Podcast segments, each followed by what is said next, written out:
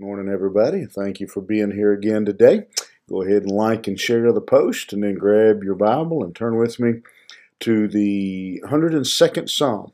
We'll be picking up there in this um, interesting uh, Psalm this morning while you're finding your place. Uh, there uh, in the 102nd Psalm. Uh, let me give you a little bit of uh, background uh, on this on this Psalm. It's a little bit um, unique. Uh, this is what is known as, um, and I'm going to butcher the word, uh, it is known as a penitential uh, psalm. Uh, it is one expressing uh, confession, asking for forgiveness. Although, curiously, when you read the psalm, there's real, real personal um, penance done here. it's more of a national psalm which leads us to the discussion then of who actually uh, authored uh, the psalm uh, because of the nature uh, of the psalm and the words in it. Uh, it is uh, pretty apparent that the psalm was, again, most people agree when it was written, which leads us then to a couple options for the author. most people agree that it was written near the end uh, of the uh, Babylonian uh, captivity and exile.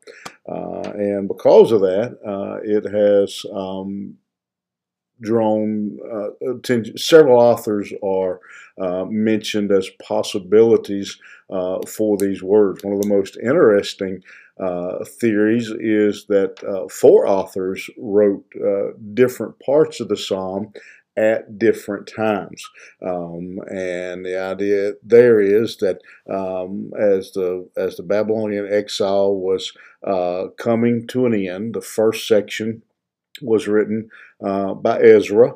Uh, then the next two sections were um, written by um, unknown um, authors, and then finally um, the uh, uh, again, excuse me, the first section was written by uh, by Hezekiah, um, and then the last section, uh, the middle two were written uh, by unknown um, authors, and then Ezra writes the final uh, section. Um, and I agree with um, one commentator who says this seems awful complicated.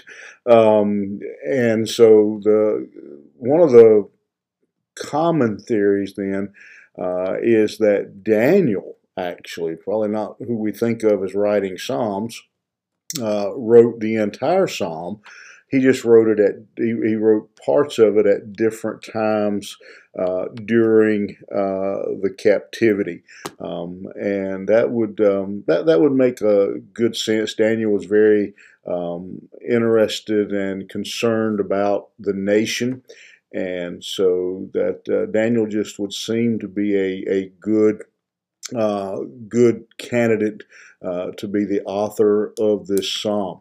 Uh, notice the superscription. It says, It is a prayer of the afflicted when he is overwhelmed and poureth out his complaint before the Lord. Uh, and most of us, at points and times in our life, uh, go through periods where we feel um, afflicted. And sometimes they are. Um, extended periods of time where we feel that way. And so, uh, and, and then there are some people who go through, um, have uh, situations in their life that they know, you know, particularly I can think of health situations uh, where they know they're not going to get better. Uh, and so, uh, unless God miraculously uh, steps in. Uh, and so, this psalm is written for um, for that kind of person, for somebody who is going through uh, one of those times, much like, again, Israel would have felt uh, during their uh, Babylonian uh, captivity. And um, so, uh, as we dig into this psalm, again, it's uh, another one of those that's good kind of to file back, as I've said before, in your tool belt to to remember uh, to be able to refer back to when you're when you're going through uh, just those uh, types uh, of situations in your life. And so let's jump into the psalm, uh, beginning in verse 1 here. Uh, says, Hear my prayer, O Lord, and let my cry come unto thee. Hide not thy face from me in the day when I am in trouble. Incline thine ear unto, unto me in the day when I call, answer me speedily. Uh, and so, again, we see this model that we've seen uh, numerous times uh, throughout the Psalms, uh, where the, the model, uh, the, the lesson we see uh, the pattern is that um, that he calls out to the Lord. Um, uh, again, unfortunately, uh, I think all of us uh, at times uh, have uh, circumstances come into our life and we try to uh, handle them ourselves. We uh, turn to all kinds of places for uh, relief and for assistance. But over and over again, we have seen in the psalm that the model, the pattern of the psalm of the psalmist are to go directly uh, to the Lord, to go to Him quickly, to go to Him uh, in desperation, to cry out, uh, to to give Him, uh, to share with Him, to tell Him our burden, to to describe the suffering. We're going to see Him in this in this psalm. He plainly and clearly describes uh, the circumstance and what was uh, what was uh, what he was up against and the dilemma uh, that he found himself in, uh, and so he says, "Hear, O Lord," and don't let my cry and let my cry come unto thee. Um, and so the psalmist, um, I think, was in a position like many of us, you know, we may not want to uh, admit such feelings, um, but the psalmist was in a situation where he felt like uh, God was ignoring him, uh, where God was not uh, paying any uh, attention to his uh, dilemma, to his suffering. Um, and so he comes uh, and, and asks God to hear his prayer. You know, most of the time when we pray, and, and I, I, point that out because most of the time when we pray, I don't think we even uh, give thought to saying, Lord, hear my prayer. We just start praying. And so, obviously, for, in, in, my view of looking at this, when he says, Hear my prayer and let my cry come to you, um, and then it, I think it's further um, seen in verse 2 when he says, Don't hide your face from me when I'm in trouble. Lean your ear to me. Everything about those first two verses, um, asking him to hear his prayer, asking him to let his cry, basically let my, you know, let my prayer in. Um, let let it uh, let my prayer come in. Don't hide your face from me. Quit, you know, lean over so you can hear me.